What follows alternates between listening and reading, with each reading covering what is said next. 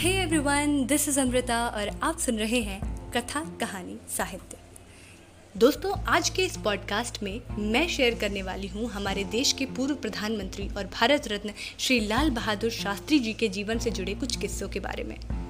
तो आइए जानते हैं उन किस्सों के बारे में।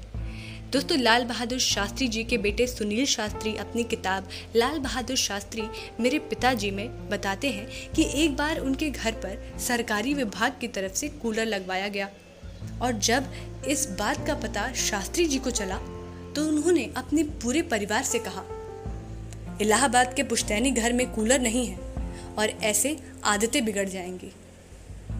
और इतना ही कहना था कि इसके बाद उन्होंने तुरंत सरकारी विभाग को फ़ोन कर कूलर वापस करवा दिया। दोस्तों, लाल बहादुर शास्त्री जी, मन और कर्म दोनों से पूरे गांधीवादी थे। तभी तो 1921 के असहयोग आंदोलन में जब गांधी जी ने आंदोलन में शामिल होने के लिए अपने देशवासियों से आह्वान किया तो महज 16 वर्ष के शास्त्री जी ने इस आह्वान पर अपनी पढ़ाई छोड़कर आंदोलन में भाग लेने का निर्णय कर लिया।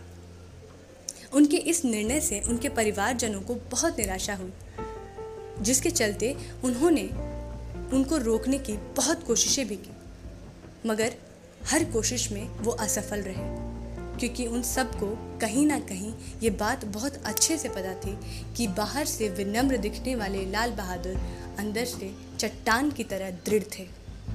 वो कोई भी फैसला बहुत सोच समझकर, विचार करने के बाद लेते थे। और अगर एक बार उन्होंने किसी कार्य को करने का मन बना लिया तो फिर दुनिया में उन्हें कोई भी वो कार्य करने से नहीं रोक सकता था।